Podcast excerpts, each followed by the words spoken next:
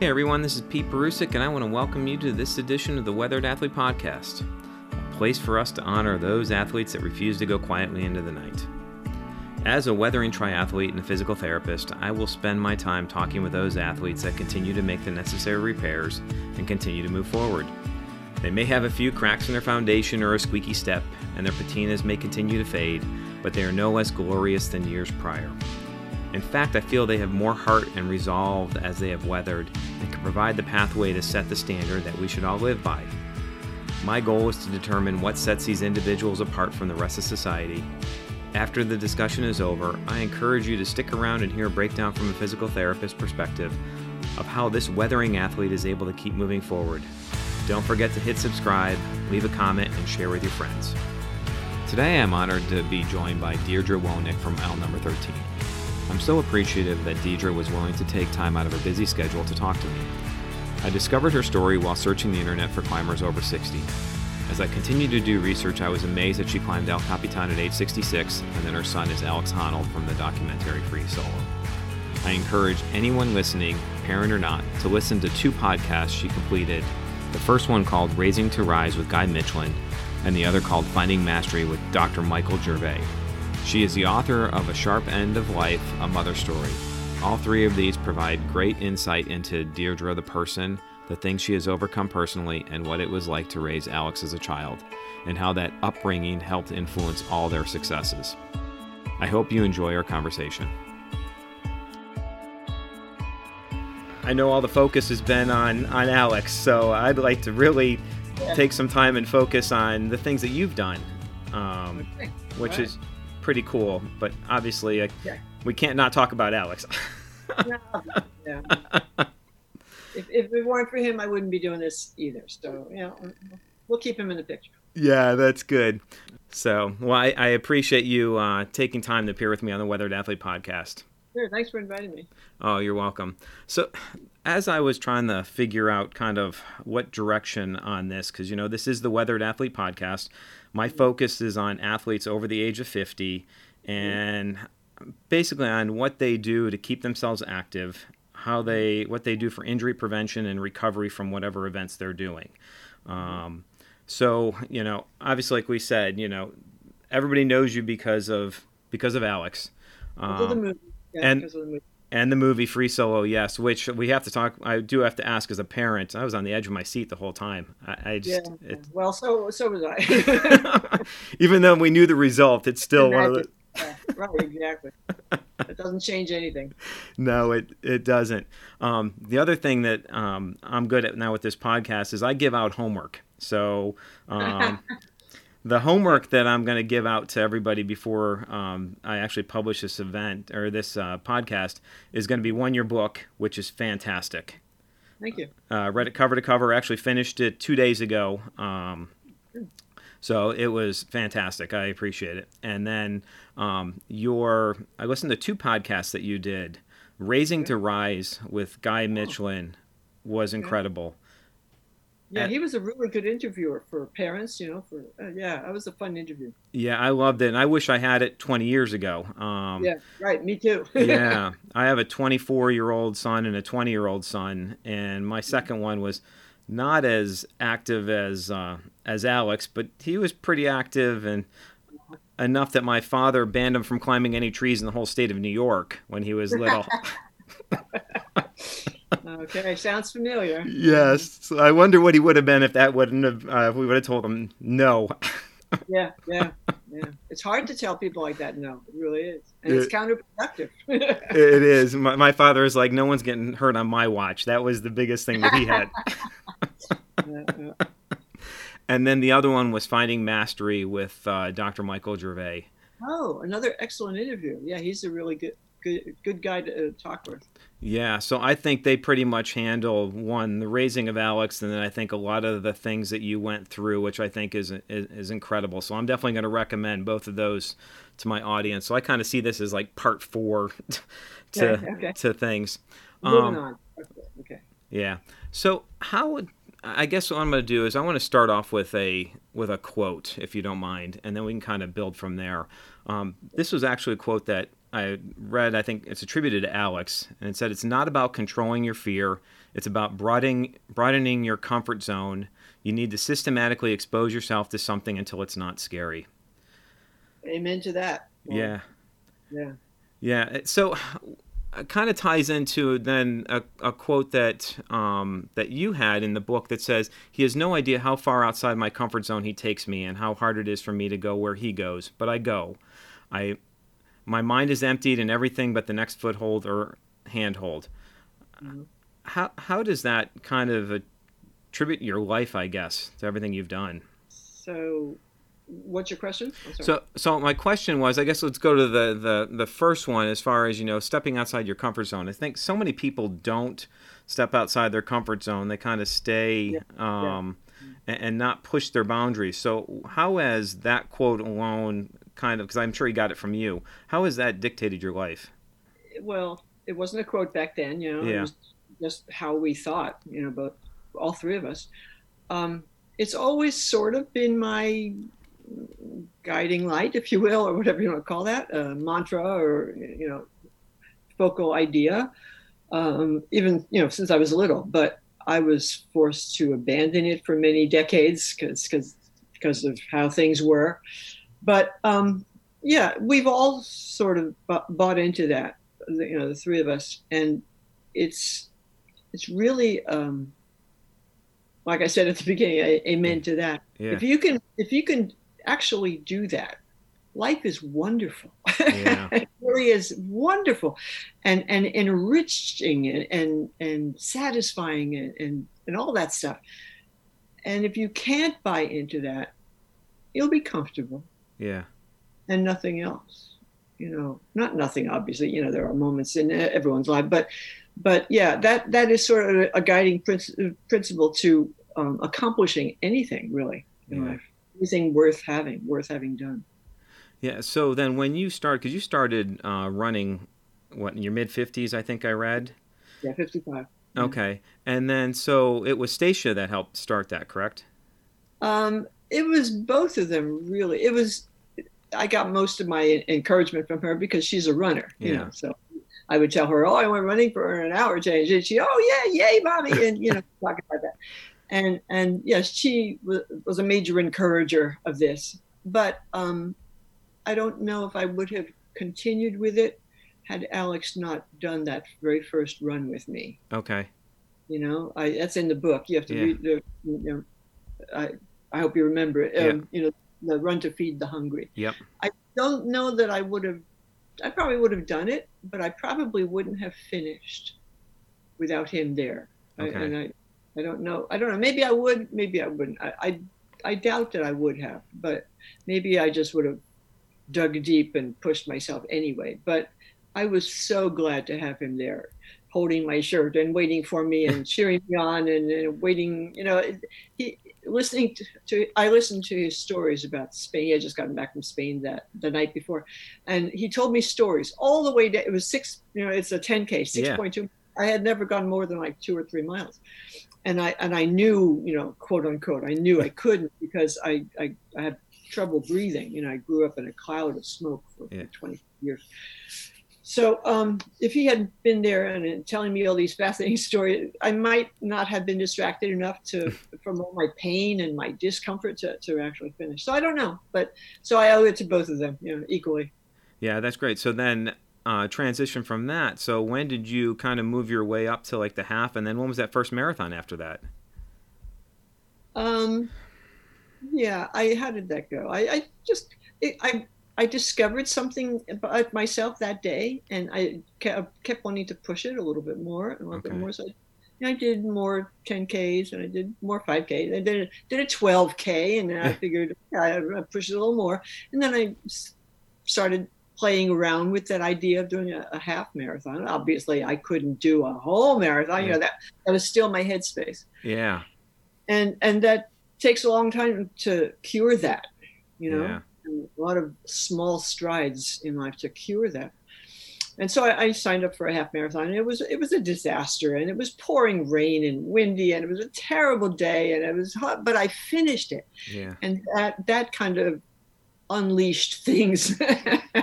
After that, I knew I was a runner. You know, yeah. until that point, I was I, I, I was just mom out there having fun.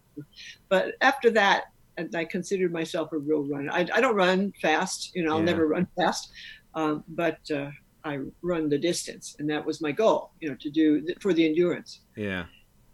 And it just took off from there. Yeah, it's it's pretty amazing when you look at um, all the other runners that are out there, and you see all ages and shapes and sizes and things. And I think people mm-hmm. have this misconception exactly. that marathon runners are all young and that they're going to all do sub three hour marathons. Yeah. Well, where do you where do you think that comes from? Then? Yeah. Media. Yeah. If you open a climbing or a running magazine, all you see is young, perfect bodies. Yeah. They don't show you the the the overweight people in the back who are finishing the marathon. They don't show you the grandmas, you know, who are finishing this and that. And and it's a shame. And that that I, I just a little aside there, but I'm yeah. the new um, senior spokesperson for La Sportiva. I and love it. Is, yeah, this is happening as we speak. You know, we're figuring out what this is going to consist of. Okay. So I'll be interviewing these outstanding you know older senior athletes that are out there like me you know who started in their golden years or whatever you want to call it. And and it's time. I mean it's more than time. They're they're they don't have a face in the media.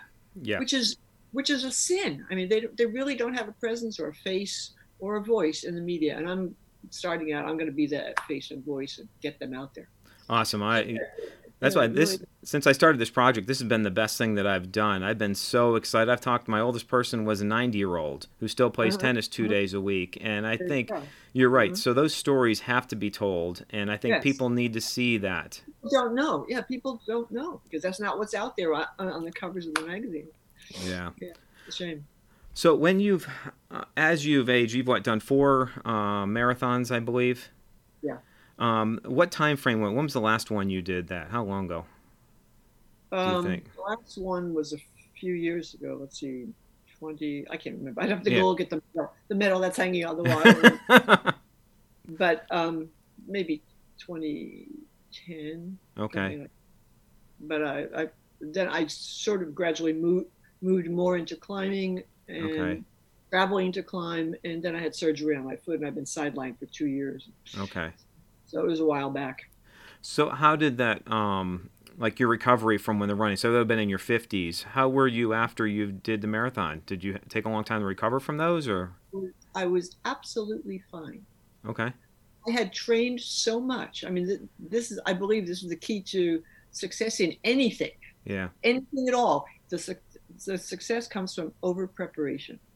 Yeah. And I had trained, and I I knew, you know, how old I was, and I knew I was new to all this, and, and, I really wasn't an athlete yet in my own mind, you know, and so I trained. I set up a schedule. You know, I I, I didn't have a lot of time to train. You a lot of your questions you sent me dealt with training and stuff. Yeah. I didn't have any time to myself to train. I was doing too many things. I've had many, many jobs, and I was alone for my entire marriage, and I raised mm. a kids by myself and, and I did all kinds of jobs. I was a tour guide and a professor and I was an orchestra conductor and yeah, all of them very, very time consuming.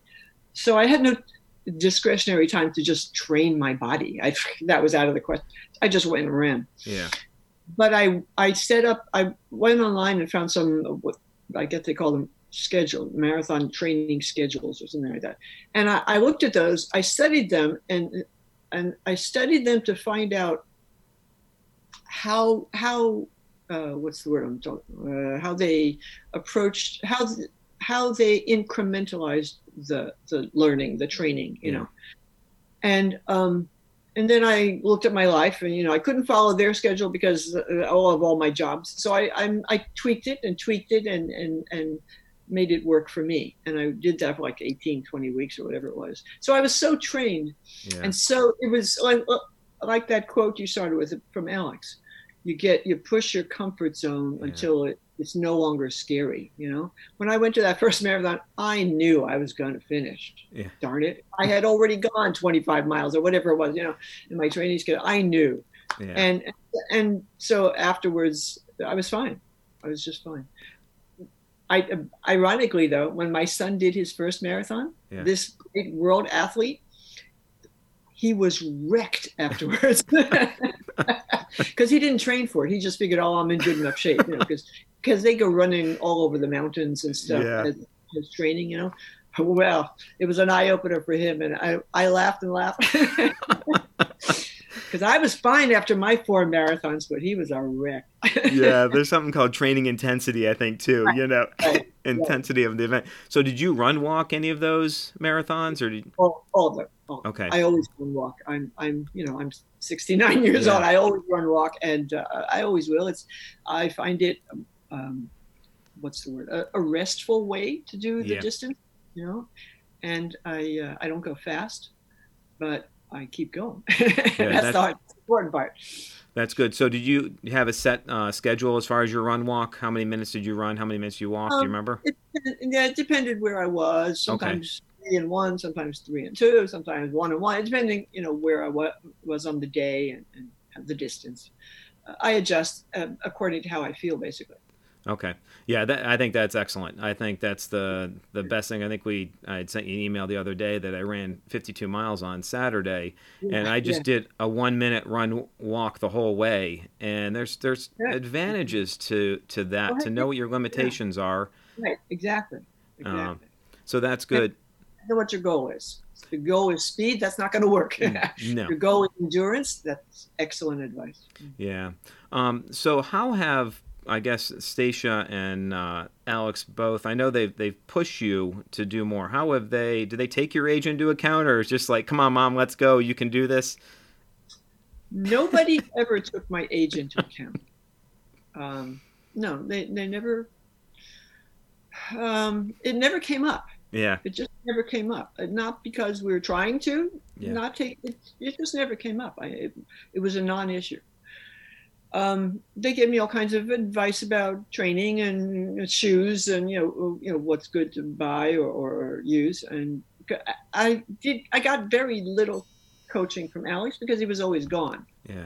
And he was all over the world on climbs, on expeditions with the North Face, and you know, so once a year or so he would come back through the house, and I, I, I would have stockpiled all my questions for him, yeah. And while he was running around, you know, unpacking, repacking, sorting gear, I would ask him some questions, but I didn't get much in terms of, you know, training from him. And uh, every time I saw my daughter, my daughter lives in Portland, so I don't see her that often anymore. But um, whenever we get together, we, we usually go running.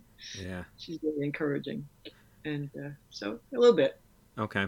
Now, how about strength training or yoga or stretching or anything? Do you do any of that stuff? Um, stretching is very important. Um, stretching is, I can't stress that enough, it's very yeah. important. Um, the, the, rest of it, I just don't have time. Yeah. I yeah. just don't have time.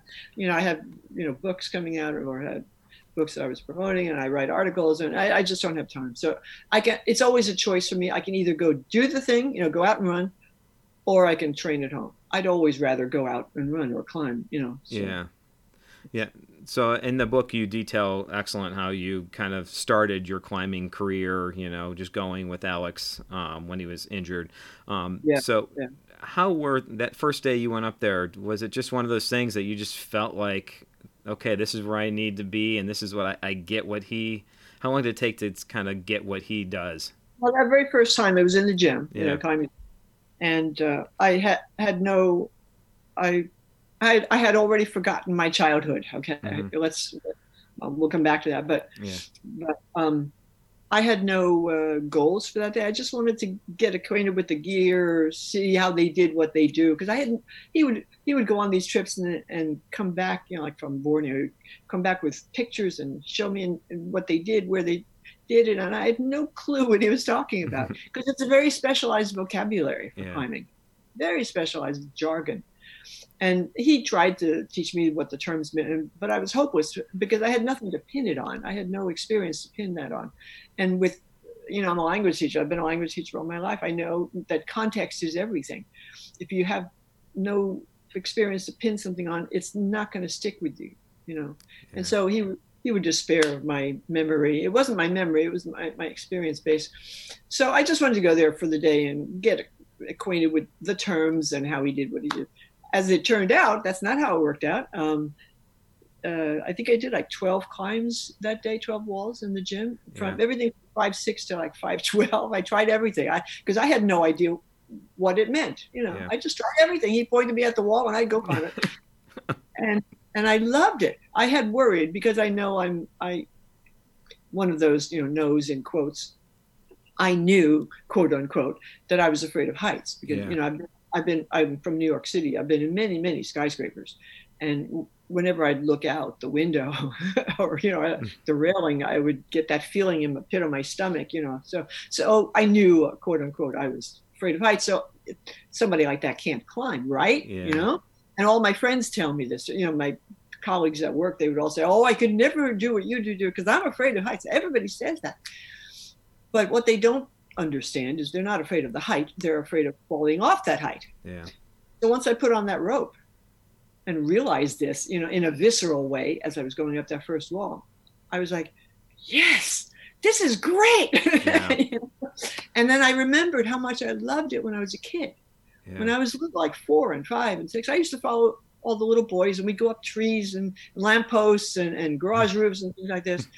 And I loved it, but I everybody yelled at me. You know, I was supposed to be a little girl and wear dresses and behave myself, and that was not behaving myself. So I gave it up and I forgot all about it. But I always loved it, and this just brought it back. Yeah, yeah, it's amazing. So doing you know twelve, it, I did some rock climbing um, inside. I've only been in, on a wall. I used to live in Phoenix, and we would go every day after work, or I mean once a week after work, and we would all go climb. And and you know I was in my 20s, but you know as being in your 20s, it's brute strength, and you pull yourself right, up, and the next thing after like three, my arms are are right. done, and then well, you. That's a, that's that's a guy thing. It is. It, Women don't do that. Nope. Women don't do that. Yeah, not at all. And that's why I was just so one of the women that was with us, they'd keep climbing because they would use the technique. They would right, one their right. flexibility was better than mine, right, and so I learned fairly quickly that I needed to improve my technique, and I, I, didn't do it for probably more than about six months. I think at the time that I've done it a few times with my kids. But you're right, technique is is is so important. Yeah, well, women don't have the the upper upper body brute strength, so they don't start out depending on that. But, yeah. but men figure I can power my way up this one. But yeah, it's, it's an advantage and a disadvantage you know, not to have that brute strength. Yeah.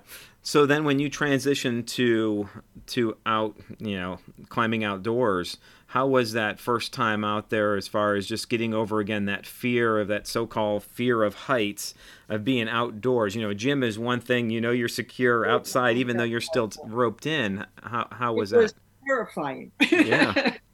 it was absolutely terrifying. And this is another area where that, you know, Alex's quote that you started with yeah. comes into play. I had to talk to myself in my head constantly that first day, and yeah. and really, really yell at myself that whole day. And and to the other, you know, the other folks who were out there, my, my new friends, they're running around and jumping around without ropes, and and I was terrified.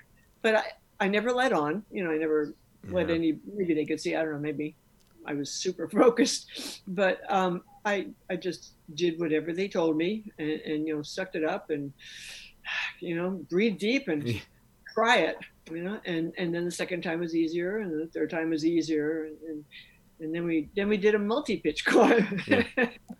and I discovered real terror. you know, but again, that that was another day where I just talked to myself the whole day, you know, and you know, kept telling myself, okay, they're all doing this. They're not afraid. yeah. that one doesn't even have a rope on, and we're up here at 200 feet on this little ledge, you know. And I kept talking to myself and, and kind of calming myself down. But that's that's what Alex means by you know getting out of your comfort zone. Um, the more you do it, the easier it gets. Obviously, like anything in life. Yeah. So now you've been what about eleven years? I think you've been climbing. Is that about right? Ten years. Ten years. Ten years. So how now? Obviously, you still probably have some of those feelings occasionally, but are you able to brush them off quicker? Uh, yes. Yes. I, I can talk to myself in a more succinct fashion now. um, yeah. I yeah. We last month I think it was. I went up to Yosemite with a friend who lives in uh, Mariposa and he said, "Oh, yeah, we're I'm, I'm going to show you this great place. We're going to go do the top of the rostrum." Do you know what that is? The no. Rostrum? Well, the rostrum is it's it's a freestanding tower, not freestanding. Uh, it's attached to the wall, but it's semi freestanding tower in Yosemite Valley. It goes up like two thousand feet, and um, it's it's a big uh, name in Alex's history, you know, uh-huh. um, in Yosemite. And I think he free soloed it. Yeah, he free soloed it and made history, and you know, and it's it's huge. Yeah. and the way we did it, you drive up to the top, and it's separated from the wall. So there, you go, you rap down one pitch, and then you're in like a gully, and then you climb up the uh, the pitch on the tower. Okay. Well, when we walked out to the the land side, you know where the car was, we walked out, hiked out to the top where we would start rapping down. I looked about, and you know the, two guys I was with, they're hopping all over these these black abysses and jumping over holes and and you know setting up ropes and, and I was I was absolutely paralyzed. Yeah. I just watched them do that from a safe distance because yeah. I haven't climbed in like seven months now with COVID and yeah. with my foot and stuff, and so I hadn't been out there in a very long time. Yeah. Um, and if it's true, if you don't use it, you lose it. You yeah. know. And so I watched them do that, and there's a Dierdre, come over here, let's take a picture. oh. So I'm thinking, oh, okay, how can I refuse this nicely? yeah. and so while they were doing their thing, fixing ropes and anchors and stuff, I, I kind of sidled out to the edge of this thing and stepped over one of these holes. You know, the, uh, not a hole, but a, a cleft, you know, in yeah. the rock. And so deep that you can't see it. It's just black. Uh. You don't want to fall into it because you go down and down. And so, yeah. so, so I, I eased myself out there a little bit and then back and then out and then back. And by the time they were set up and ready to take a picture, I had gotten out there. Yeah. so it's it's you know it, it's little by little, baby steps, baby steps. Yeah. it does get it does get easier, and but I still work on it. yeah. Um, you know, one of the things I was supposed to do uh, Santa Rosa 70.3 in May and it was canceled because of COVID. So we had a four day trip to Yosemite. So I'm um, living vicariously, reading through your book and looking at stuff and looking at the picture as I have in my background here because I hate the fact that I didn't get out there to really see it. Uh huh. Uh huh. Yeah, so I, I I appreciate the detail. I still don't know what it all means, but uh, I'll, I'll figure it out eventually. One of these days, yeah. So one of the things I, I from reading the book, I, I guess most people don't realize, and I, I believe I didn't realize, is that you have to work to get to any oh. of these climbs. This is not like oh, you just yeah. pull in the parking lot and it's right there. No, no. The the hardest, worst one ones I've done with Alex were like seven, eight miles hiking, and that's what does me in. Yeah. and then you have to start climbing after that, and then you have to hike back out most people, um, a lot of climbers, uh, they hike out and then sleep. Yeah. You know, they they spend the night there. But Alex is not like that. when you go with Alex, you go very fast, and uh, you know he holds the speed records on everything. Go go go. Yeah. You know? So you know we've never done it that way. Not even on El Cap. Yeah, we'll get to that in a minute because I look at the just the, the time frame. It's basically it's an endurance event. Yeah, exactly, exactly. Yeah, that then the the run the running marathons helped me uh, in my basic my basic training, my base training for this yeah. kind of thing. Uh, yeah, it's all endurance. It really is. So the running right now, you're still doing some. How are you training for that those hikes? You just, I guess, the more you climb, that consider that's part of your training of, of doing the hiking. Um, well, running, of course, trains you for hiking. Yeah. You know, and uh, train uh, hiking trains you for hiking. I, I go yeah. whenever I can. And, okay. Um, so it's just kind of they all feed each other, kind of in okay. terms of you know, and uh, each. Um, when I was training for El Cap, for example, the hike the hike to the climb that we did is outrageous. You're hanging on the edges of things. There are fixed ropes because it's so dangerous. I couldn't get out there. Okay. You know, I tried several times um, while I was training on my own. You know, I tried several times just just to see what the base of the climb was like. I couldn't get there. okay. That doesn't bode well for the climber. no, no, you got to get there first. yeah, yeah, yeah, and yeah, that that was that was a big concern for me, just getting to the climb and getting down. was an even bigger concern because that's really rough stuff. yeah. Yeah, because it's in the dark most of the time. So obviously, you want yeah. to get there to climb during the day, and obviously, depending how long it takes, you're climbing back in the dark. Right. Right. Yeah. That was that was treacherous. so, as far as uh, nutrition, then again, I'm going to view this as an endurance sport. Uh, how did how long did it take you to kind of figure out your nutrition for these um, events? Um, well, the marathons training helped there. Yeah. You know, because uh, you know the weeks and weeks and weeks of training, and I've done four marathons, lots and lots of training.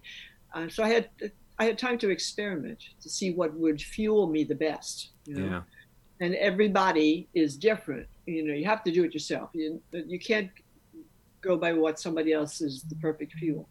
Um, so I experimented, you know, several years running to see what would fuel me the best and last the longest and how often I needed to do that and all that stuff. So yeah, that was that was, and of course all the all the all the multi pitch uh, climbs that I did with my own friends here in Sacramento, not in Sacramento, but you know my friends from here. Yeah. We would go up the, uh, the, the Sierra you know, on weekends. You know, we were all weekend climbers, and we would do multi pitch climbs, and that's where I really worked out you know what kind of fuel I need, how much, how often, because some of it was trial. It was all trial and error, and I made some spectacular errors. And yeah, I'll never do that again. yeah, because you can't get stuck halfway up and not have right. any energy. Right. Right, exactly. Yeah, you in climb in running they call that bonking. Yeah. You, know, you hit the wall. Yeah. And I hit the wall in climbing once or twice, and I will never do that again. yeah, it's tough. So what do you do? Just have to just wait your time out then. Well, you have to carry. I always have to carry food with me. Okay. You know, my pockets are always filled with food, uh, something I can just whip out and pop in my mouth, you know. And uh, my backpack is always filled with more serious food, you know, like a sandwich or something, or whatever. Um, yeah, I learned that the hard way. I did get stuck on a on a while I was leading a climb, and, and I bumped, totally bumped. I was shaking, and I couldn't I couldn't think clearly, you know, yeah. couldn't do anything. I had to be rescued. So wow. yeah, I'll never do that again. well, yeah, that's one of the things I, I loved about the book. As you said, you basically got stuff shoved in every pocket. Right, right, absolutely. So then, um, two things. I, I so I want to talk about June third, two thousand seventeen, the day you heard that he climbed. What a day! Yeah. what a day! I was with him the day before. Me okay. and. Uh, two friends of ours from France, and uh, we hung out with them the whole day before in Yosemite. We went hiking and you know eating and picnicking and biking, and he never said a word. Yeah. um, but that's him. You know, he never said a word. He didn't want me to know. You know? Yeah. He's always had the foresight to never let me know about any of his free solos beforehand. And I was always grateful for that. When I started learning what free solo meant, you know, years ago, yeah. and I started seeing what he was doing in the magazines and on video, I was so grateful to him having made that choice. Yeah. And he probably made that choice for him mostly because he you know needs his mind to be clear. Doesn't need to know that mom's home saying the rosary. Yeah. probably, you know. Anyway, so, so I was always grateful to him for making that choice. Yeah, that that that's good. Yeah, yeah. So that the day then that you went to to uh, do El Cap, um, how early in the morning did you start that day? Five o'clock. Okay. Five o'clock. We were at the wall. Uh, you know, we did that horrible approach in the dark, using the ropes. I used the ropes. The, the guys didn't. I did. Um, you know, the fixed ropes to get up these horrible blocky, ledgy things. Anyway, we got to the start of, of the climb at um, I guess 6:30. Yeah, about an hour and a half. It it shouldn't have taken that long, but I, I yeah. and I had done it several times prior, but I had never done it in the dark. Yeah. you know, that's one thing I didn't train for was the darkness. Yeah. You know, I did I did come down um, just because things happen that way. I did wind up coming down. I, I practiced going up and down all, all the fixed ropes that are on El Cap. You know, I did that for many weeks and I did wind up coming down those ropes uh, the, that we were going to be coming down um, in the dark once. But the ropes are only half of the the, the descent. okay.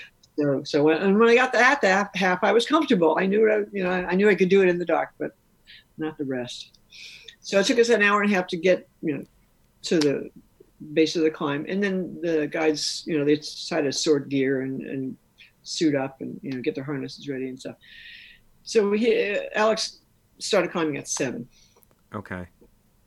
Okay. And then you reached the top at what time? 13 hours later. Wow. Yeah. 13 hours later. 13 nonstop go, go, go hours later. Yeah. So one of the things, so as far as like your nutrition and stuff during that, I know Alex, again, mm-hmm. you described pretty good. So Alex climbs, sets things up, and then, so you have some time to rest in between the pitches.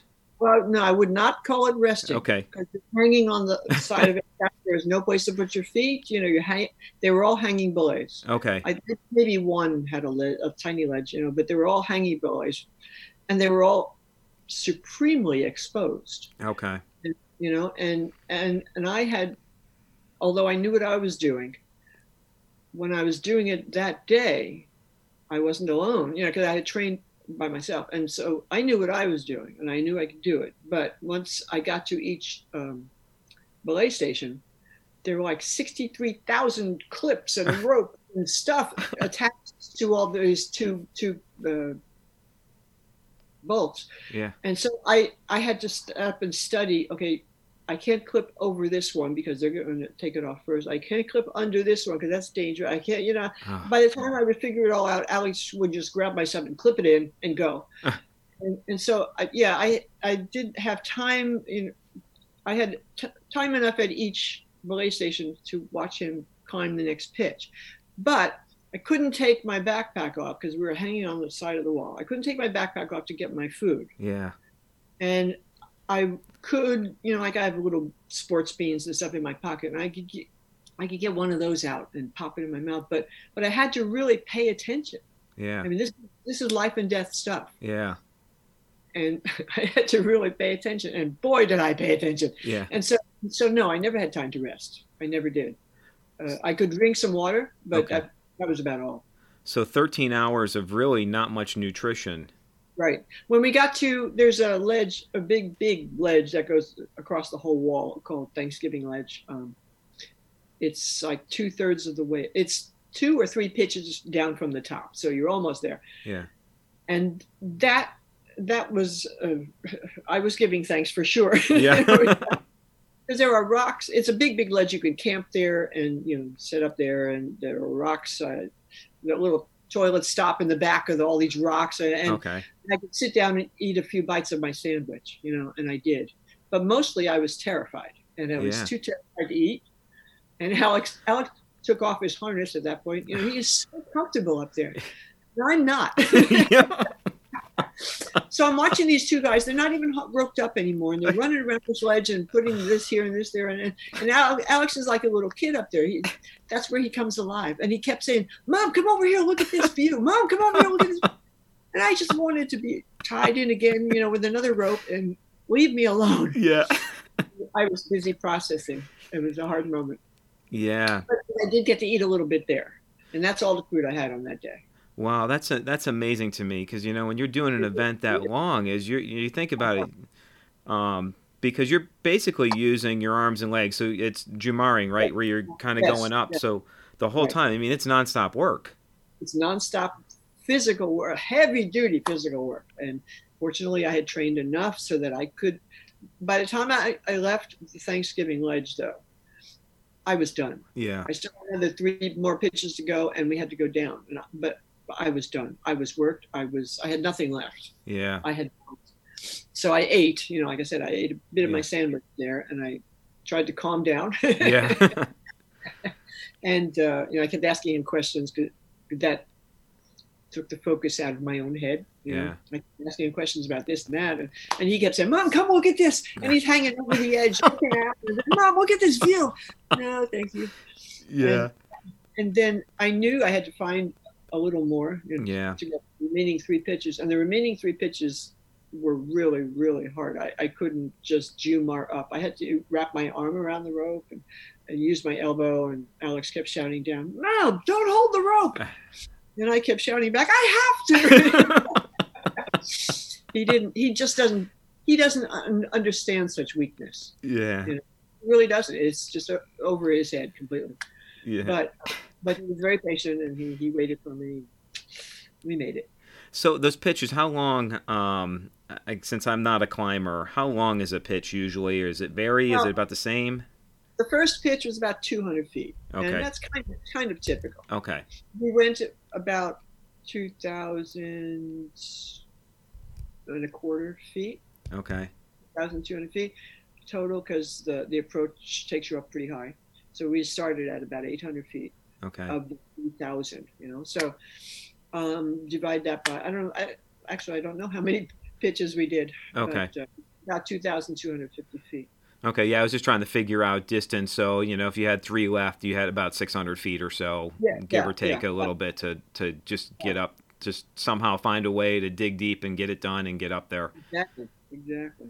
So it was dark when you got up there, or was it light still at that point? It was starting, you know, the sun had gone beyond, it's behind El Cap, you know, behind the mountains, and it was starting to dim out, you know, by the time I got and another uh, there was a big surprise for me at the top in that i i didn't realize um, and i'm not very good at reading topo maps and, and understanding what that means in terms of physical limitations or whatever. So there were a series of um, uh, slabs i guess you call them series of slabby rock formations that you have to go over at the top they have ropes on them it's not actually part of the climb Okay. It was for me though. yeah. and um, so I got to those, and it was dark by then. Okay. And but I, and I so it was dark, so I didn't want to take off my backpack uh, for fear of of dropping something, losing something, and I didn't want and my shoes.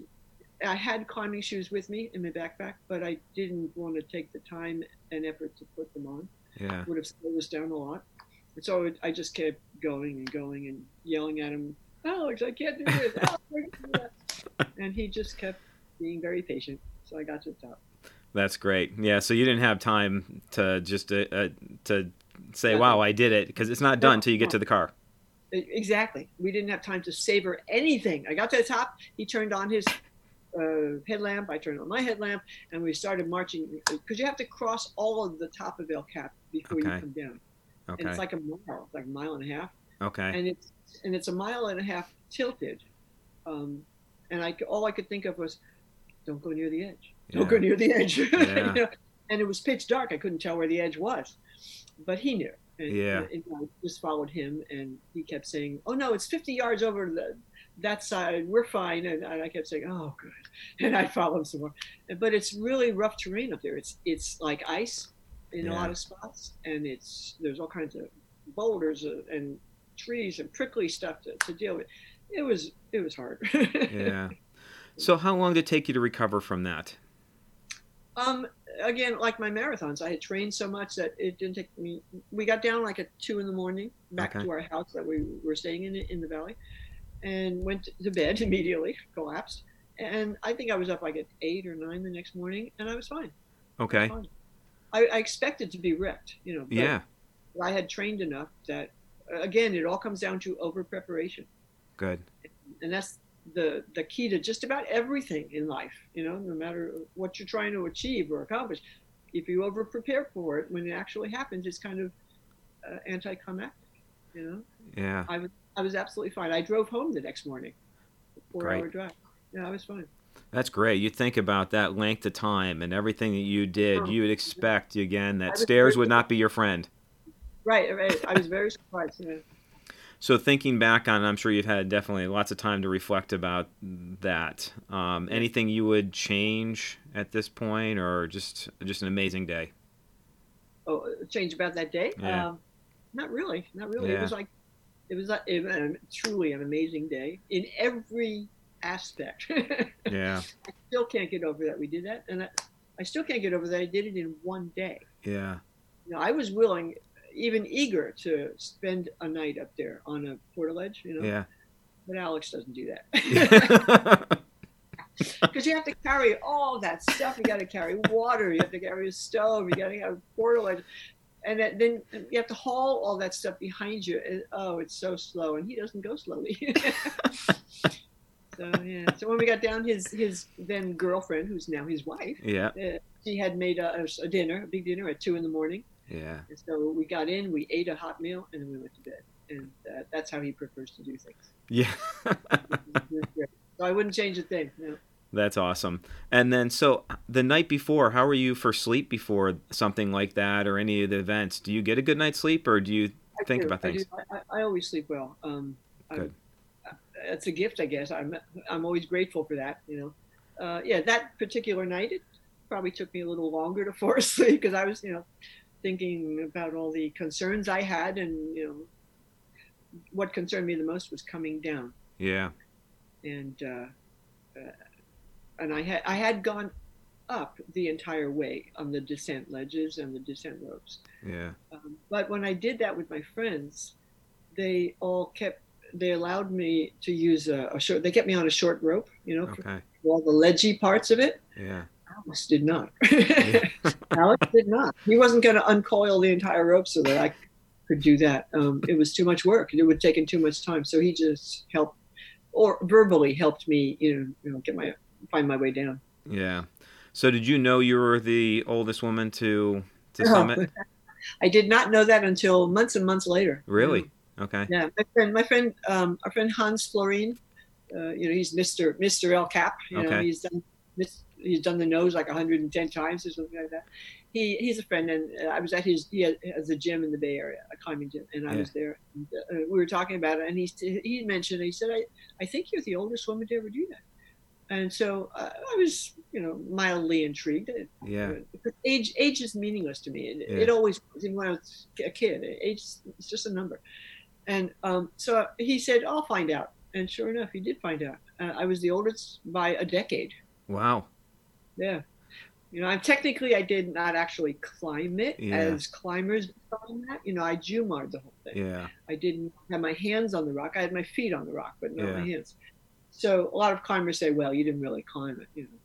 But uh, you know, if you look look up "climb" in the dictionary, that's what I did. yeah, I, am I'm gonna agree with you. You started at the bottom, you got to the top. Right. So right, exactly. Alex didn't pull you up. You did it. No, no, did not. so, um, who are those people you kind of rely on?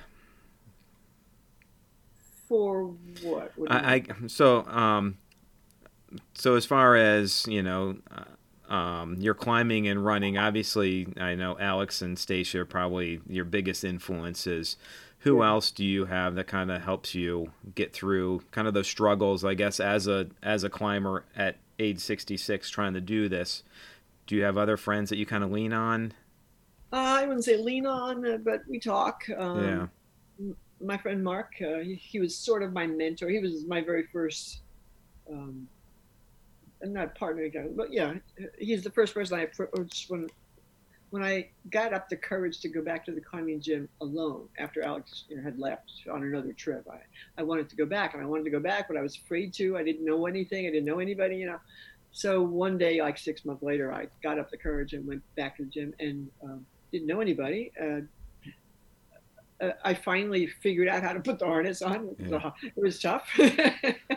and I'm wandering around thinking, huh, how can I climb? You have to have a partner, you know. So, uh, so I looked around for groups of three, and you know, groups of three, two are you know climbing and yeah. and the other one's waiting. You know, so so I, I found Mark that way. He was waiting, and I said, oh, would you like a belay? and he did, and we became friends. So he, he's um, older than me. Okay.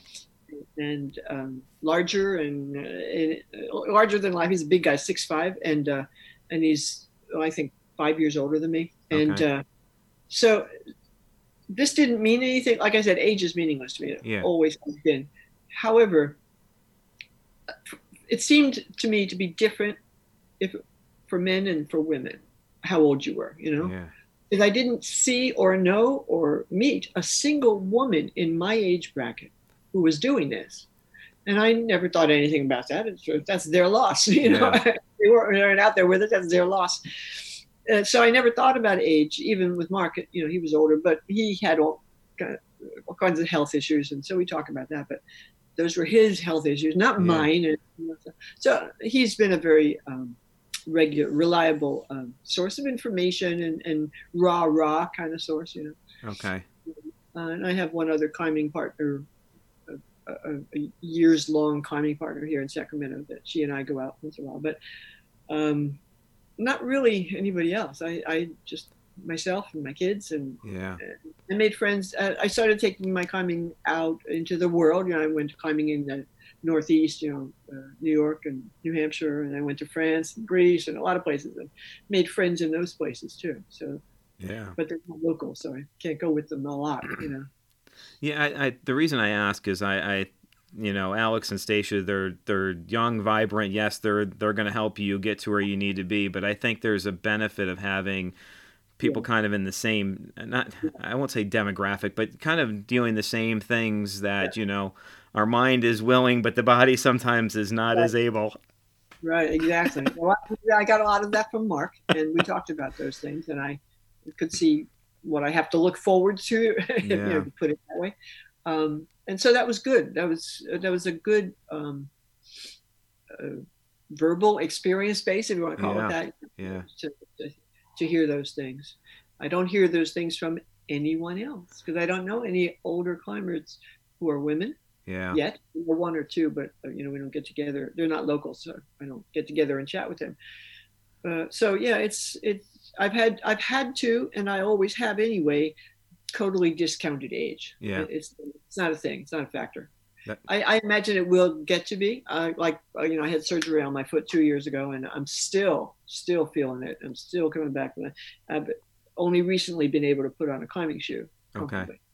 So yeah, I can see how that you know it'll take its toll eventually, but okay. But until it does, we're gonna have lots of fun. hey, that's that's good. You know, you just you learn to adapt and you just yeah. change maybe your technique. Again, that's where I think it's so important the technique right. and um, right. you know you can't muscle through stuff anymore, but you can definitely right. still do it and get that, around it. Do an end run. Yeah. Yeah, and that's one of the things that I've noticed of the all the interviews I've done so far is that I think everybody's got that same attitude. It, it, age is it's not they don't even no one focuses on even the 90 year old. It's just it's a matter of just I'm gonna get up and do what I can today, and I'll worry about that as it happens. You know. Exactly. Exactly. So what are um, I guess what else can you attribute to some of your success to? Uh, that's a big question. Yeah. Uh, that's a big question. Tenacity. That's yeah. a biggie.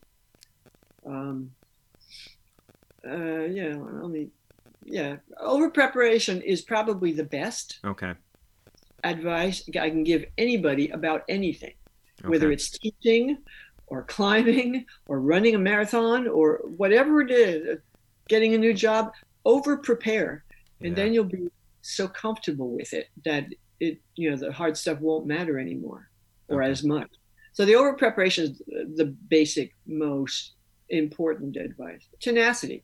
Um, that's baby steps. Yeah. A lot of people don't think they say, "Oh, I could never do that," but could you do this? You know, yeah. and then this, and you know, you you know, when you're a kid and you only need to tie your shoe, you don't just make a beautiful bow the first time. You learn to make a loop, and then you make 96 different loops, and then you know you learn how. So baby steps. Anybody, Alex has you know uh, mentioned this many times in interviews, and, and it's always been his credo that anybody can do anything. Yeah.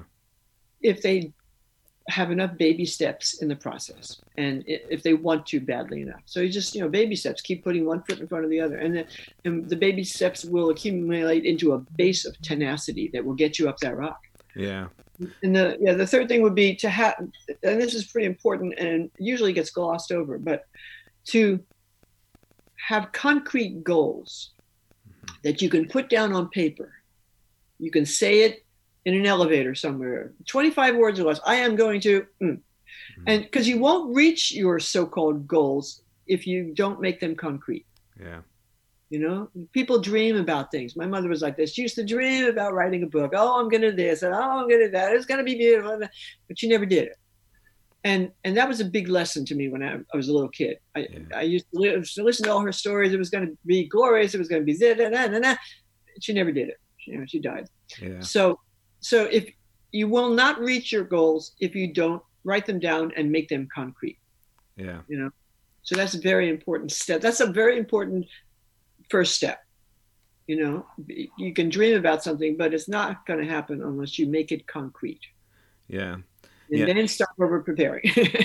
Yeah, well, I also saw, you know, I I started journaling probably about three weeks ago, you know, and I've always journaled in my head, and then, Uh-huh. you know, actually, I've heard it from many people, but you are, I know you're a big proponent of it too, and I'll be honest, it, it's incredible by actually just putting it down. I make a point to do it every day.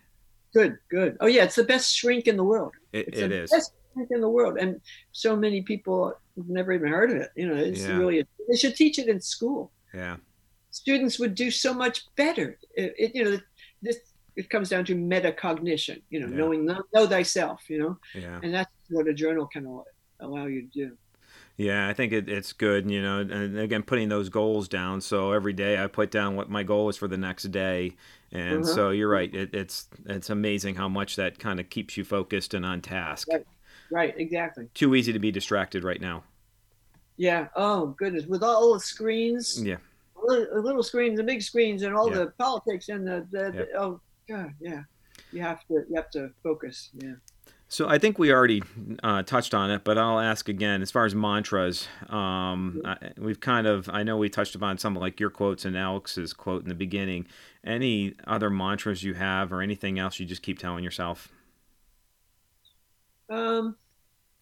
Well, yeah, I got a lot of them, but um, basically we've covered. I'm Yeah, to write down a concrete goal and to work toward it step by baby step. You know, you can do anything that way, and and sometimes you'll lose sight of it, and sometimes it'll get overrun by life and other stuff. But if you write it in your journal, for example, you can always go back to it and then revisit it and then bring it up again. And the journaling is very important. I would Yeah. not have survived my my miserable marriage without that. yeah. Uh, yeah. So I don't know. Did that answer that question? Yeah, yeah, that's fine. Um, yeah, because we touched upon it, so you know we pretty much had answered it. But um, then, lastly, because I don't want to keep you uh, much longer, so I, I use I use the hashtag My Miles Are Four as a way to kind of reinforce why I do things. You know, I had a childhood friend die of cancer when I was in high school, and I had a friend die uh, four years ago. And you know, it's just kind of every day, whether it's miles in life or miles for me running and cycling and everything.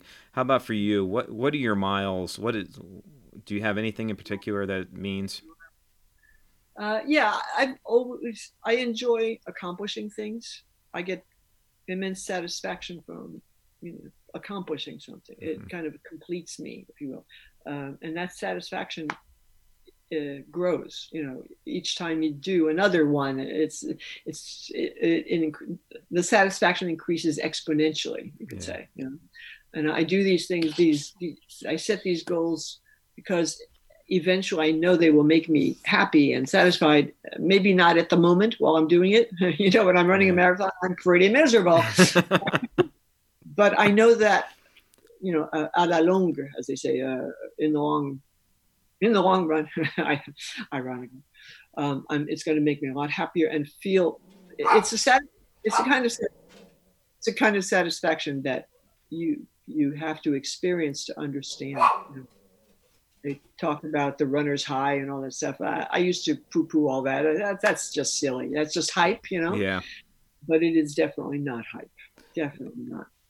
So um, I don't know when it is in September, but happy birthday sometime this month. Thank you. That, that was last week. Yeah. Well, happy birthday! And then I, I did see that you've um, you pretty much always do a, a climb with Alex, um, but with COVID, I what are you going to do? I do, but we did not not this because of COVID, and and they just got married and they were at Tahoe instead of Yosemite. Yeah, Um, but I'm going to Yosemite in, in three days, and I'm going to probably uh, do some climbing. I hope. Um, and at the end of October, uh, every every year, I go, go back to Yosemite to get get on some of those ropes again and do a little jumaring on El Cap. okay, It's for my anniversary, you know, anniversary of my climb. Our climb was on uh, Halloween Day. Yeah. I On Halloween Day, we did lurking fear. was was that uh, planned on purpose? no, no, just well, no. He picked the climb. I had no, no idea what we were going to do. Okay, get me up El Cap, and, and, people should read the book and get yeah. a real feel for what it was like to be on El Cap when you're not really a great climber. yeah, like I said, I'm giving everybody homework. They're going to have some homework to do, um, to read, and then also listen to some of the other stuff.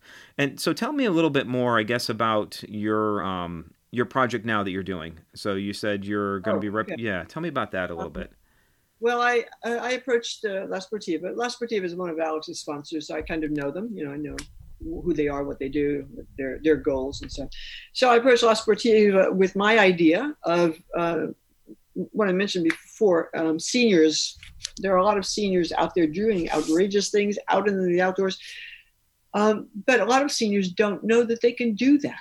Because I, I did a book tour last year with my when my book came out, and I spoke at a lot of senior centers and I did a slideshow of you know my experiences out there, and um, oh, often a lot of them would come up afterwards and grab my hand and shake my hand, and some of them would cry and they'd say things, "Oh, I didn't know I we get I could do that or that, or how easy it was to get out there," and you know they just don't know, yeah. and it's not in the magazines and it's not in the media, and all the media I was astounded the other day. I don't watch television. I don't have a television. I haven't had a television in I don't know 20, 30 years, something like that. So I'm out of touch. So I went to somebody's house and they had the television on. It was a cable, cable TV, of course. And I was absolutely blown away. Every commercial break, they were touting drugs. Yeah. Every one. A drug for this disease, a drug for that disease. Talk to your doctor. Get this drug because it'll make your life better. Every break was a, you know, drugs. I was absolutely astounded that that that that is allowed. Yeah. And um, they seniors need to get off the drugs, off the couch, and out into nature. And nature is such a good healer. It's yeah. the best healer, and it's been replaced by these drugs that they tout, yeah. big pharma. And so our goal is to get them off the couch and out into the outdoors, even if it's just walking. You know, bird watching. It, it's wonderful. Um, and so that's that was my goal and they thought it was a wonderful idea. And so i'm their new senior spokesperson and i will be doing a, probably a blog at their site. I'll be doing magazine articles and stuff you know interviews and things. Okay cool. So how can people find find that? Um, well they can there are several ways. They can check out the la sportiva site. Okay. Um, and they can check out my um, instagram account you know my name in what do you call that sign? The, yeah. the number sign. Yeah. Uh, pound sign, whatever it is, Dierdre Wolownick. Okay. You'll have to tell, you'll have to explain how to spell it. I'm sorry, it's a very hard name, both of them. I had nothing to do with that. Yeah. um, so uh, my Instagram account, or they can follow my Facebook account. They're basically the same. Okay. Um, and so they can keep in touch that way or they can write me you know my last name at gmail that's fine too. Okay. And happy to keep in touch with them. And of course tell tell tell everybody if they know a senior who has started um, an outdoor activity in their senior years not somebody who's been doing it all their lives but yeah. who like in their 50s and 60s or or higher went out and started an outdoor activity put them in touch with me or okay. you know tell them to get in touch with me. I'd be happy to do an interview with them and, okay. uh, okay? Okay excellent. I'll go ahead and put all that stuff in the show notes and okay, then good. that way we'll have connection to all that. And uh, Dierdre thank you so much for taking time with me. I appreciate it. Thanks for inviting me. I hope you enjoyed today's conversation. Were able to gain some insight into how one weathering athlete approaches each day of training and racing to stay as injury free as possible. I believe her biggest strength is her tenacity and her willingness to over prepare for everything in life. Her enthusiasm for learning and pushing boundaries is evident and had been clearly passed on to her children, Alex and Stasia. I learned that climbing is an endurance sport.